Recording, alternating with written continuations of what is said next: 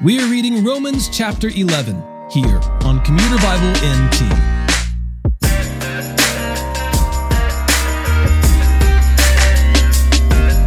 Paul loves Israel dearly and wants them to know that Jesus is, in fact, their promised Messiah.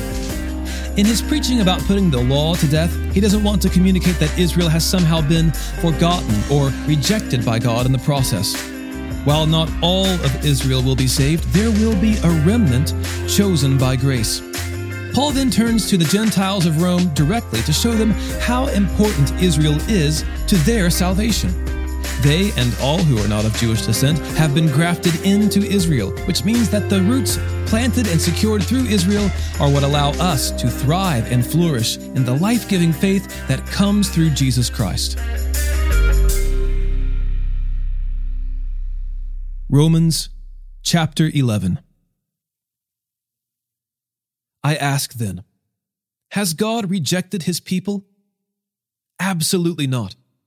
For I too am an Israelite, a descendant of Abraham, from the tribe of Benjamin. God has not rejected his people whom he foreknew.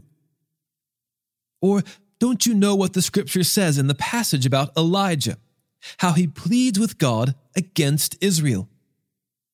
Lord, they have killed your prophets and torn down your altars. I am the only one left, and they are trying to take my life. But what was God's answer to him? I have left 7,000 for myself who have not bowed down to Baal. In the same way, then, there is also at the present time a remnant chosen by grace. Now, if by grace, then it is not by works. Otherwise, grace ceases to be grace. What then? Israel did not find what it was looking for, but the elect did find it. The rest were hardened, as it is written.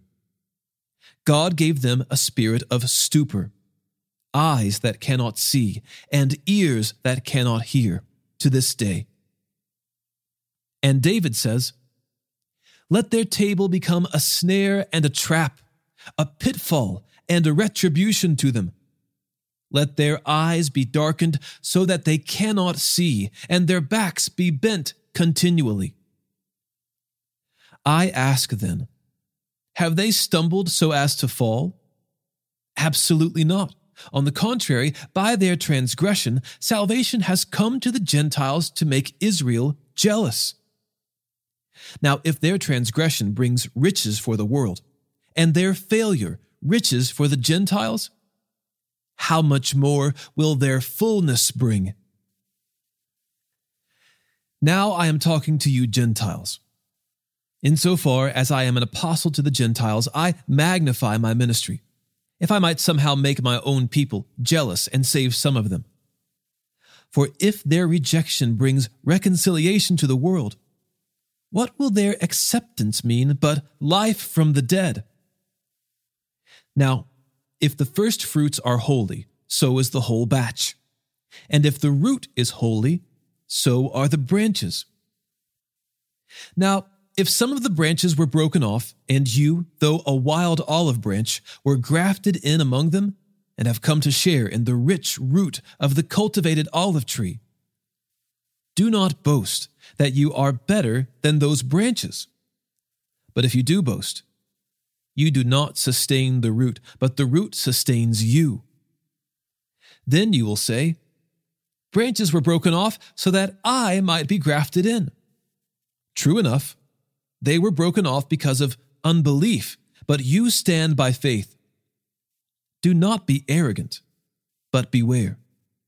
Because if God did not spare the natural branches, he will not spare you either. Therefore, consider God's kindness and severity. Severity towards those who have fallen, but God's kindness toward you, if you remain in his kindness. Otherwise, you too will be cut off. And even they, if they do not remain in unbelief, will be grafted in because God has the power to graft them in again. For if you were cut off from your native wild olive tree and against nature, were grafted into a cultivated olive tree, how much more will these, the natural branches, be grafted into their own olive tree? I don't want you to be ignorant of this mystery, brothers and sisters, so that you will not be conceited. A partial hardening has come upon Israel until the fullness of the Gentiles has come in. And in this way, all Israel will be saved, as it is written. The deliverer will come from Zion. He will turn godlessness away from Jacob and this will be my covenant with them when I take away their sins. Regarding the gospel, they are enemies for your advantage. But regarding election, they are loved because of the patriarchs, since God's gracious gifts and calling are irrevocable. As you once disobeyed God, but now have received mercy through their disobedience, so they too have now disobeyed, resulting in mercy to you so that they also may now receive mercy. For God has imprisoned all in disobedience, so that he may have mercy on all. Oh, the depth of the riches and the wisdom and the knowledge of God! How unsearchable his judgments and untraceable his ways! For who has known the mind of the Lord? Or who has been his counselor? And who has ever given to God that he should be repaid? For from him and through him and to him are all things. To him be the glory forever. Amen.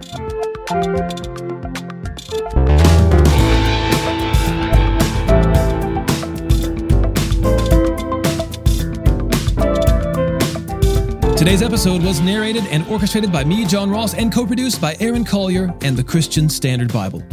Thanks for listening. And don't forget, all scripture is inspired by God and is profitable for teaching, for rebuking, for correcting, for training in righteousness, so that the man of God may be complete, equipped for every good work.